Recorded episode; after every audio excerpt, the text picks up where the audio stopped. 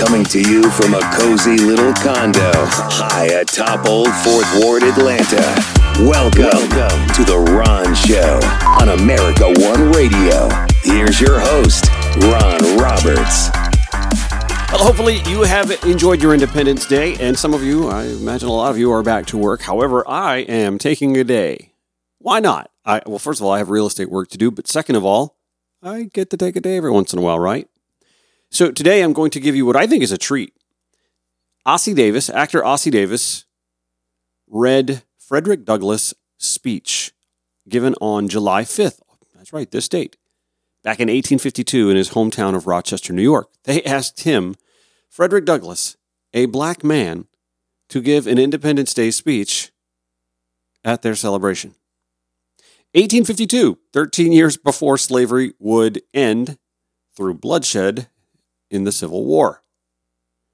So it's interesting to listen to what he had to say to the audience in 1852 as we juxtapose what our country looks like today. A nation still somewhat, if not very divided.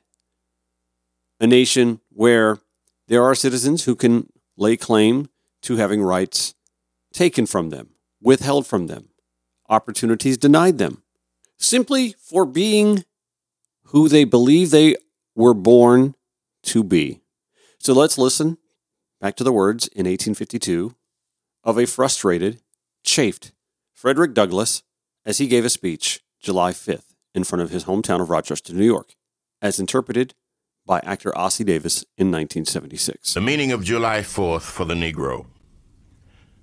The papers and placards say that I am to deliver a 4th of July oration. This certainly sounds large and out of the common way for me. It is true that I have often had the privilege to speak in this beautiful hall and to address many who now honor me with their presence.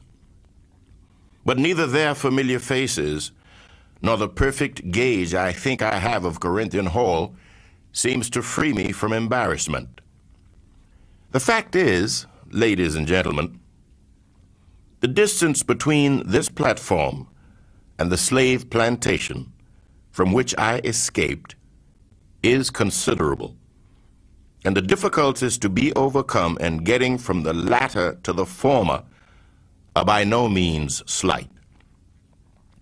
That I am here today is, to me, a matter of astonishment as well as of gratitude. You will not, therefore, be surprised if in what I have to say I evince no elaborate preparation, nor grace my speech with any high-sounding exordium. With little experience and with less learning, I have been able to throw my thoughts hastily and imperfectly together and trusting to your patient and generous indulgence, I will proceed to lay them before you. This, for the purpose of this celebration, is the 4th of July. It is the birthday of your national independence and of your political freedom. This, to you, is what the Passover was to the emancipated people of God. It carries your minds back to the day and to the act of your great deliverance, and to the signs and to the wonders associated with that act and that day. This celebration also marks the beginning of another year of your national life and reminds you that the Republic of America is now 76 years old. I am glad, fellow citizens, that your nation is so young.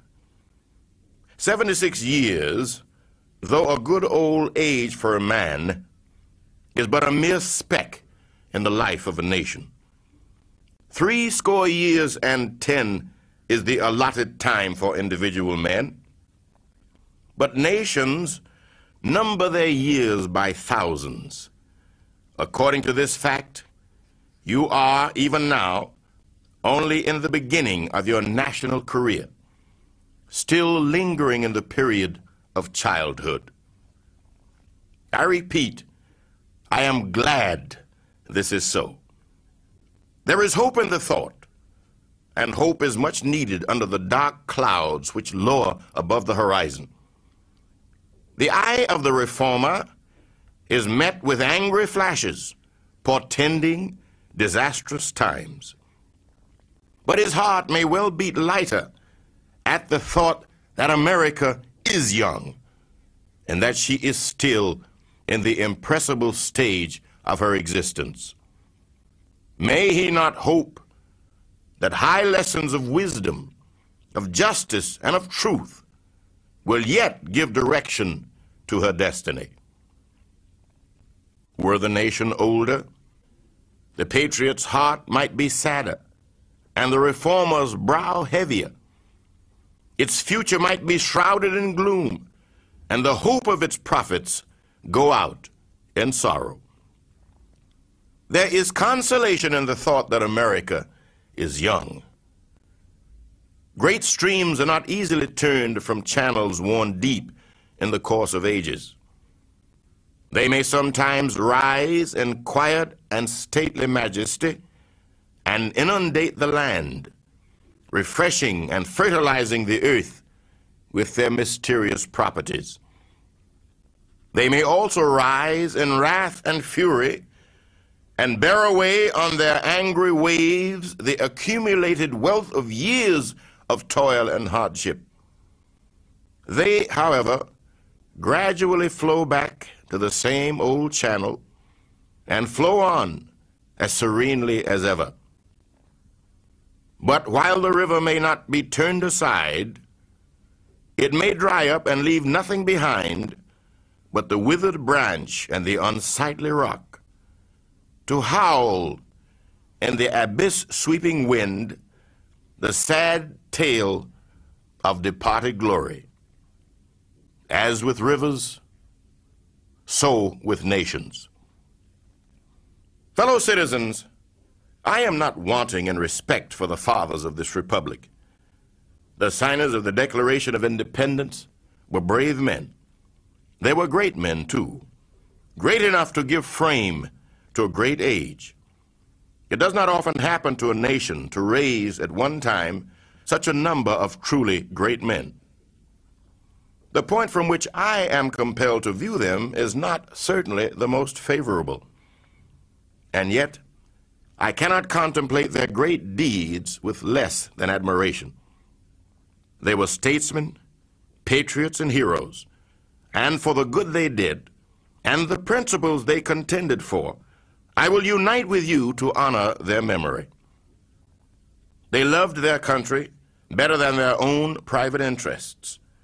And though this is not the highest form of human excellence, all will concede that it is a rare virtue, and that when it is exhibited, it ought to command respect. He who will intelligently lay down his life for his country is a man whom it is not in human nature to despise. Your fathers staked their lives, their fortunes, and their sacred honor on the cause of their country. In their admiration of liberty, they lost sight of all other interest. They were peace men, but they preferred revolution to peaceful submission to bondage. They were quiet men, but they did not shrink from agitating against oppression. They showed forbearance, but they knew its limits. They believed in order, but not in the order of tyranny. With them, nothing was settled that was not right. With them, justice, liberty, and humanity were final, not slavery and oppression. You may well cherish the memory of such men. They were great in their day and generation. Their solid manhood stands out the more as we contrast it with these degenerate times. How circumspect, exact, and proportionate were all their movements. How unlike the politicians of an hour. Their statesmanship looked beyond the passing moment and stretched away in strength into the distant future. They seized upon eternal principles and set a glorious example in their defense.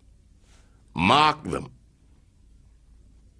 Fully appreciating the hardships to be encountered, firmly believing in the right of their cause, honorably inviting the scrutiny of an onlooking world, reverently appealing to heaven to attest their sincerity, soundly comprehending the solemn responsibility they were about to assume, wisely measuring the terrible odds against them, your fathers, the fathers of this republic, did most deliberately, under the inspiration of a glorious patriotism and with a sublime faith in the great principles of justice and freedom, lay deep the cornerstone of the national superstructure, which has risen and still rises in grandeur around you. Of this fundamental work, this day is the anniversary. Our eyes are met with demonstrations of joyous enthusiasm. Banners and pennants wave exultingly on the breeze. The din of business, too, is hushed. Even Mammon seems to have quitted his grasp on this day. The ear-piercing fife and the stirring drum unite their accents with the ascending peal of a thousand church bells. Prayers are made, hymns are sung, and sermons are preached in honor of this day while the quick martial tramp of a great and multitudinous nation, echoed back by all the hills, valleys, and mountains of a vast continent, bespeak the occasion one of thrilling and universal interest, a nation's jubilee. Fellow citizens, pardon me. Allow me to ask, why am I called upon to speak here today? What have I, or those I represent, to do with your national independence? Are the great principles of political freedom and of national justice embodied in that Declaration of Independence extended to us? And am I, therefore, called upon to bring our humble offering to the national altar and to confess the benefits and express devout gratitude for the blessings resulting from your independence to us? Would to God, both for your sakes and ours, that an affirmative answer could be truthfully returned to these questions. Then would my task be light and my burden easy and delightful.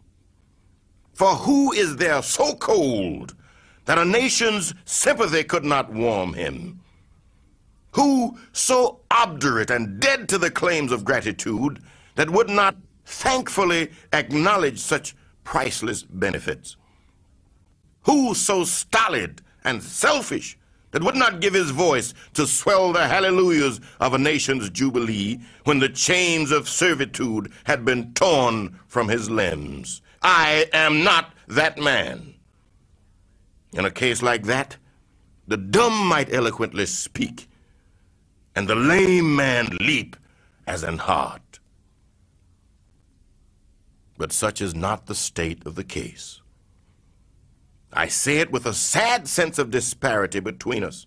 I am not included within the pale of this glorious anniversary. Your high independence only reveals the immeasurable distance between us.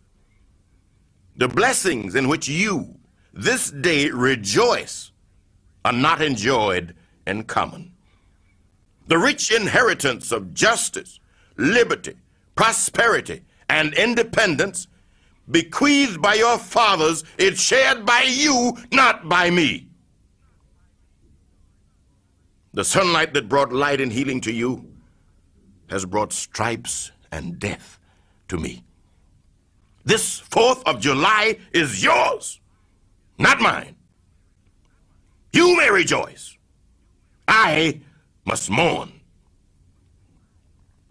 To drag a man in fetters into the grand illuminated temple of liberty and call upon him to join you in joyous anthems were inhuman mockery and sacrilegious irony. Do you mean, citizens, to mock me by asking me to speak today? If so, there is a parallel to your conduct. And let me warn you that it is dangerous to copy the examples of a nation whose crimes, towering up to heaven, were thrown down by the breath of the Almighty, burying that nation in irrevocable ruin. I can today take up the plaintive lament of a peeled and woe smitten people. By the rivers of Babylon, there we sat down. Yea, we wept when we remembered Zion. We hanged our harps upon the willows in the midst thereof. For there they that carried us away captive required of us a song, and they that wasted us required of us mirth, saying, Sing us one of the songs of Zion. How shall we sing the Lord's song in a strange land? If I forget thee, O Jerusalem, let my right hand forget her cunning. If I do not remember thee, let my tongue cleave to the roof of my mouth.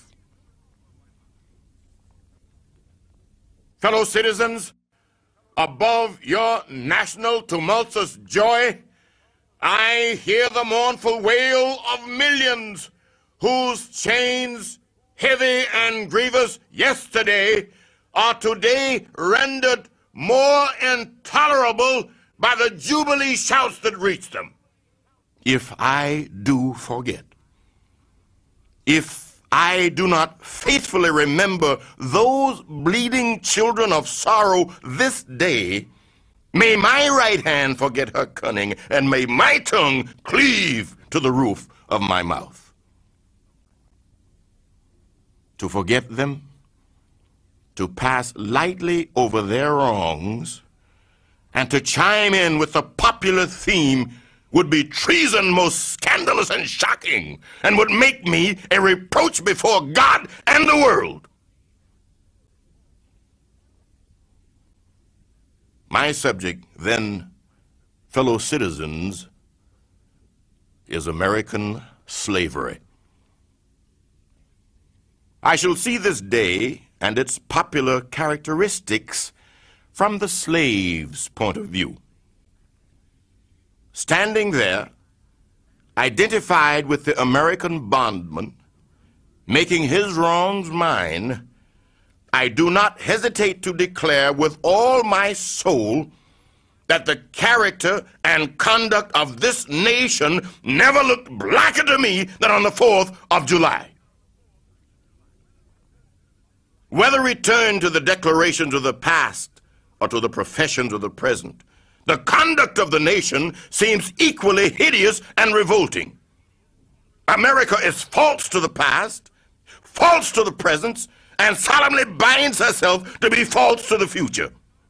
Standing with God and the crushed and bleeding slave on this occasion, I will, in the name of humanity, which is outraged, in the name of liberty, which is fettered, in the name of the Constitution and the Bible, which are disregarded and trampled upon, dare to call in question and to denounce with all the emphasis I can command everything that serves to perpetuate slavery, the great sin and shame of America. I will not equivocate.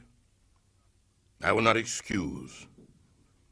I will use the severest language I can command and yet not one word shall escape me that any man whose judgment is not blinded by prejudice, or who is not at heart a slaveholder, shall not confess to be right and just. But I fancy I hear someone of my audience say, it is just in this circumstance that you and your brother abolitionists fail to make a favorable impression on the public mind. Would you argue more and denounce less? Would you persuade more and rebuke less? Your cause would be much more likely to succeed. But I submit, where all is plain, there is nothing to be argued. What point in the anti-slavery creed would you have me argue? On what branch of the subject do the people of this country need light? Must I undertake to prove that the slave is a man? That point is conceded already. Nobody doubts it. The slaveholders themselves acknowledge it in the enactment of laws of their government. They acknowledge it when they punish disobedience on the part of the slave. There are 72 crimes in the state of Virginia which, if committed by a black man, no matter how ignorant he be, subject him to the punishment of death. While only two of the same crimes will subject a white man to the like punishment. What is this? but the acknowledgement that the slave is a moral, intellectual, and responsible being. The manhood of the slave is conceded. It is admitted in the fact that Southern statute books are covered with enactments forbidding, under severe fines and penalties, the teaching of the slave to read or to write. When you can point to any such laws in reference to the beasts of the field, then I may consent to argue the manhood of the slave when the dogs in your street, when the fowls of the air, when the cattle on your hills, when the fish of the sea and the reptiles that crawl shall be unable to distinguish the slave from a brute, then will I argue with you that the slave is a man. For the present, it is enough to affirm the equal manhood of the Negro race. Is it not astonishing that while we are plowing, planting, and reaping, using all kinds of mechanical tools, erecting houses, constructing bridges, building ships, working in metals of brass, iron, copper, silver, and gold, that while we are reading, writing, and ciphering, acting as clerks, merchants, and secretaries, having among us lawyers, doctors, ministers, poets, authors, editors, artists, and teachers, that while we are engaged in all manner of enterprises common to other men, digging gold in California, capturing the whale in the Pacific, feeding sheep and cattle on the hillside, living, moving, acting, thinking, planning, living in families as husbands, wives, and children, and above all, confessing and worshiping the Christian's God, and looking hopefully for life and immortality beyond the grave, we are called upon to prove that we are men. Would you have me argue that man is entitled to liberty? That he is the rightful owner of his own body? You have already declared it. Must I argue the wrongfulness of slavery? Is that a question for Republicans? Is it to be settled by the rules of logic and argumentation as a matter beset with great difficulty, involving a doubtful application of the principle of justice, hard to be understood? How should I look today in the presence of Americans dividing and subdividing a discourse to show that men have a natural right to freedom speaking of it relatively and positively, negatively and affirmatively. To do so would be to make myself ridiculous and to offer an insult to your understanding. There is not a man beneath the canopy of heaven that does not know that slavery is wrong for him. What? Am I to argue that it is wrong to make men brutes, to rob them of their liberty? to work them without wages, to keep them ignorant of their relations to their fellow men, to beat them with sticks, to flay their flesh with the lash, to load their limbs with irons, to hunt them with dogs, to sell them at auction, to sunder their families, to knock out their teeth, to burn their flesh, to starve them into obedience and submission to their masters. Must I argue that a system thus marked with blood and stained with pollution is wrong? No, I will not. I have better employment for my time and strength than such arguments would imply. What then remains to be argued? Is it that slavery is not divine? That God did not establish it? That our doctors of divinity are mistaken? There is blasphemy in the thought. That which is inhuman cannot be divine. Who can reason on such a proposition? They that can may. I cannot. The time for such argument is past. At a time like this, scorching irony, not convincing argument, is needed. Oh, had I the ability and could reach the nation's ear, I would today pour out a fiery stream of biting ridicule, blasting reproach, withering sarcasm, and stern rebuke. For it is not light that is needed, but fire. It is not the gentle shower, but thunder. We need the storm, the whirlwind, and the earthquake. The feeling of the nation must be quickened. The conscience of the nation must be roused. The propriety of the nation must be startled. The hypocrisy of the nation must be exposed. And its crimes against God and man must be proclaimed and denounced.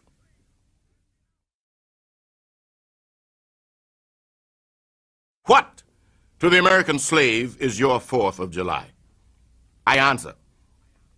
A day that reveals to him, more than all other days in the year, the gross injustice and cruelty to which he is the constant victim.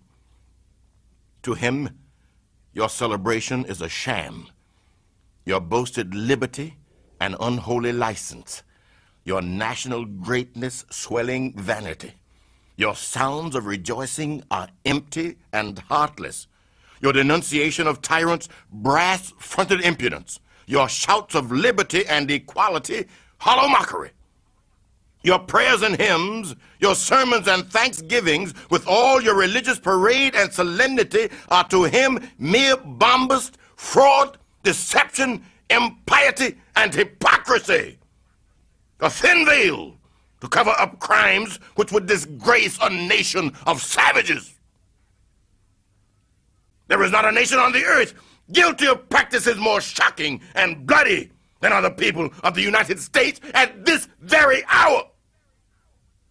Go where you may, search where you will, roam through all the monarchies and despotisms of the old world, travel through South America, search out every abuse, and when you have found the last, lay your facts by the side of the everyday practices of this nation, and you will say with me that for revolting barbarity and shameless hypocrisy, America reigns without a rival.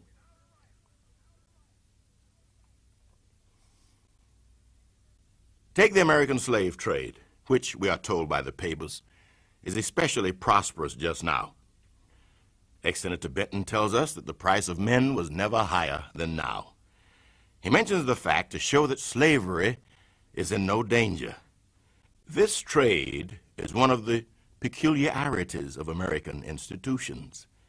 It is carried on in all the large towns and cities in one half of this confederacy, and millions are pocketed every year by dealers in this horrid traffic. In several states, this trade is a chief source of wealth. It is called, in contradistinction to the foreign slave trade, the internal slave trade. It is probably called so, too, in order to avert from it the horror with which the foreign slave trade is contemplated. That trade has long since been denounced by this government as piracy. It has been denounced with burning words from the high places of the nation as an execrable traffic. To arrest it, to put an end to it, this nation keeps a squadron at immense cost on the coast of Africa. everywhere in this country, it is safe to speak of this foreign slave trade as a most inhuman traffic, opposed alike to the laws of God and of man. The duty to extirpate and destroy it is admitted even by our doctors of divinity. In order to put an end to it, some of these last have consented that their colored brethren, nominally free, should leave this country and established themselves on the western coast of Africa. It is, however, a notable fact that while so much execration is poured out by Americans upon all those engaged in the foreign slave trade, the men engaged in the slave trade between the states pass without condemnation, and their business is deemed honorable. Behold the practical operation of this internal slave trade. The American slave trade, sustained by American politics and American religion. Here you will see men and women reared like swine for the market. You know what is a swine drover? I will show you a man drover. They inhabit all our southern states. They perambulate the country and crowd the highways of the nation with droves of human stock. You will see one of these human flesh jobbers, armed with pistol, whip, and bowie knife, driving a company of a hundred men, women, and children from the Potomac to the slave market at New Orleans. These wretched people are to be sold singly or in lots to suit the purchasers. They are food for the cotton field and the deadly sugar mill. Mark the sad procession as it moves wearily along, and the inhuman wretch who drives them. Hear his savage yells and his blood curdling oaths as he hurries on his affrighted captives. There, see the old man with locks thinned and gray Cast one glance, if you please, upon that young mother whose shoulders are bare to the scorching sun, her briny tears falling on the brow of the babe in her arms. See, too, that girl of thirteen, weeping.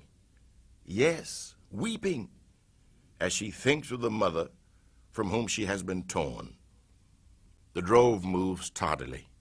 Heat and sorrow have nearly consumed their strength. Suddenly you hear a quick snap, like the discharge of a rifle. The fetters clank and the chain rattles simultaneously. Your ears are saluted with a scream that seems to have torn its way to the center of your soul. The crack you heard was from the sound of the slave whip. The scream you heard was from the woman you saw with a babe. Her speed had faltered under the weight of her child and her chains. That gash on her shoulder tells her to move on. Follow this drove to New Orleans. Attend the auction. See the men examined like horses. See the form of the women, rudely and brutally exposed to the shocking gaze of American slave buyers. See this drove sold and separated forever. And never forget the deep, sad sobs that arose from that scattered multitude. Tell me, citizens, where under the sun you can witness a spectacle more fiendish and shocking. Yet this is but a glance at the American slave trade as it exists at this moment in the ruling part of the United States. I was born amid such sights and scenes to me, the American slave trade is a terrible reality. When a child, my soul was often pierced with a sense of its horrors. I lived on Philpott Street, Fells Point, Baltimore, and have watched from the wharves the slave ships in the basin, anchored from the shore with their cargoes of human flesh waiting for favorable winds to waft them down the Chesapeake. There was at that time a grand slave mart kept at the head of Pratt Street by Austin Woolfolk. his agents were sent into every town and county in Maryland, announcing their arrival through the papers and on flaming handbills headed Cash for Negroes. These men were generally well dressed men and very captivating in their manners, ever ready to drink, to treat, and to gamble. The fate of many a slave has depended upon the turn of a single card, and many a child has been snatched from the arms of its mother by bargains arranged in a state of brutal drunkenness. The fleshmongers gather up their victims by the dozens and drive them, chained, to the general depot at Baltimore. When a sufficient number has been collected here, a ship is chartered for the purpose of conveying the forlorn crew to Mobile or to New Orleans. From the slave prison to the ship, they are usually driven in the darkness of night. For since the anti slavery agitation, a certain caution is observed. In the deep, still darkness of midnight, I have been often aroused by the dead, heavy footsteps and the piteous cries of the chained gangs that passed our door. The anguish of my boyish heart was intense, and I was often consoled when speaking to my mistress in the morning to hear her say that the custom was very wicked, that she hated to hear the rattle of the chains and the heartrending cries. I was glad to find one who sympathized with me in my horror. Fellow citizens, this murderous traffic is today in active operation in this boasted republic. In the solitude of my spirit, I see clouds of dust raised on the highways of the South. I see the bleeding footsteps.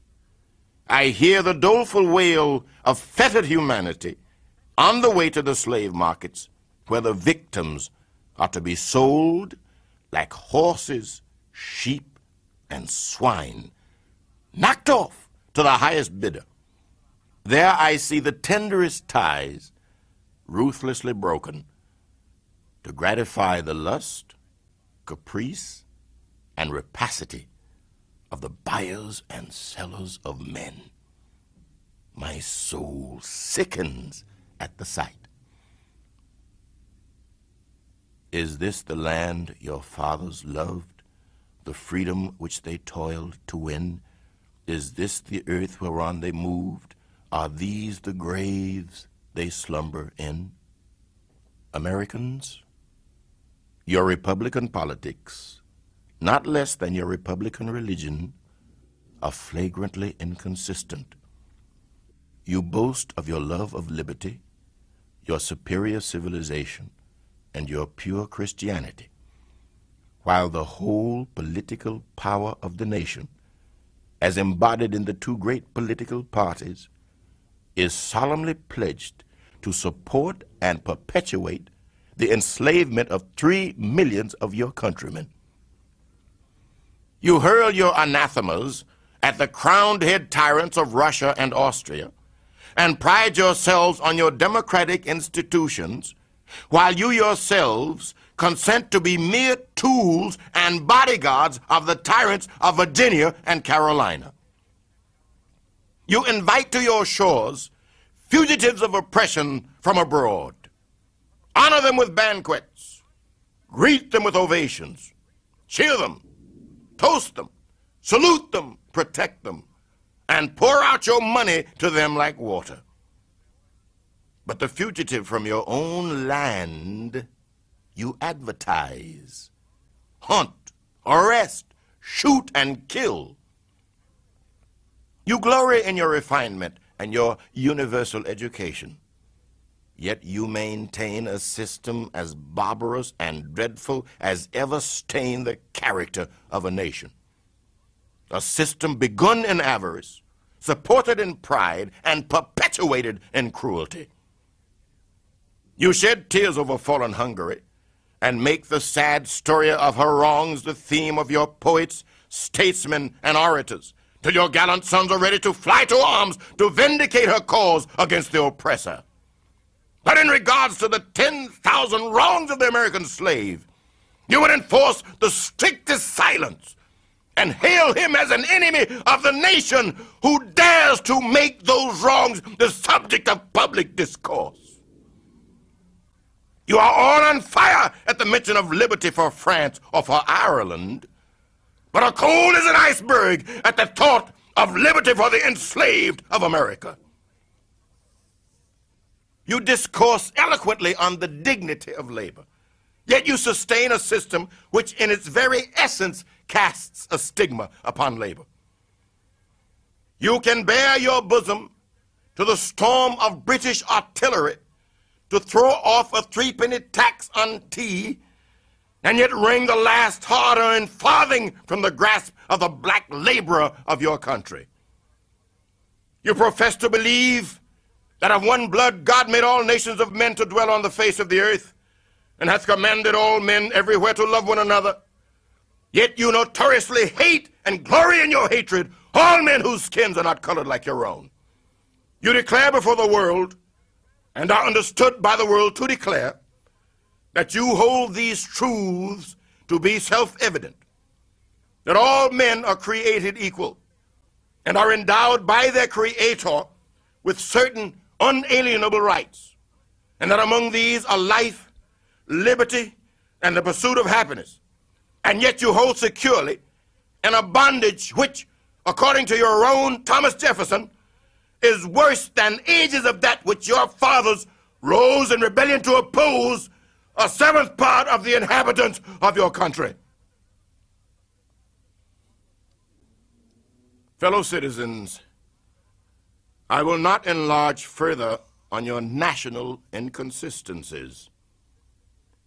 The existence of slavery in this country brands your republicanism as a sham, your humanity as a base pretense, and your Christianity a lie. It destroys your moral power abroad. It corrupts your politicians at home. It saps the foundation of religion. It makes your name a hissing and a byword to a mocking earth. It is the antagonistic force in your government. The only thing that seriously disturbs and endangers your union. It fetters your progress. It is the enemy of improvement, the deadly foe of education. It fosters pride. It breeds insolence. It promotes vice. It shelters crime. It is a curse to the earth that supports it. And yet, you cling to it as if it were the sheet anchor of all your hopes. Oh, be warned! Be warned! A horrible reptile is coiled up in your nation's bosom. The venomous creature is nursing at the tender breast of your youthful republic. For the love of God, tear away and fling from you the hideous monster, and let the weight of 20 millions crush and destroy it forever. Actor Ossie Davis rereading Frederick Douglass' speech, given July 5th, 1852 in Rochester, New York. Actor Ossie Davis read this and recorded it for posterity in 1976 on the date of this nation's bicentennial 47 years ago. As you listen to the frustration and the anger and the accusatory tone of Frederick Douglass towards the nation he was born in, had to live in as a less than citizen, Compare and contrast, if you will, with any of our nation's marginalized citizens. Consider a mother and father have two children. One is their favorite child.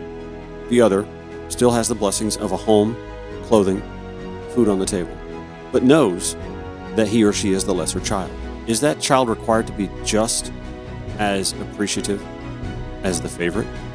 something to consider as you go throughout the rest of your day and week. That's it for The Ron Show. Back tomorrow, 5 to 6 p.m. on the America One Radio app, AmericaOneRadio.com, or wherever you podcast.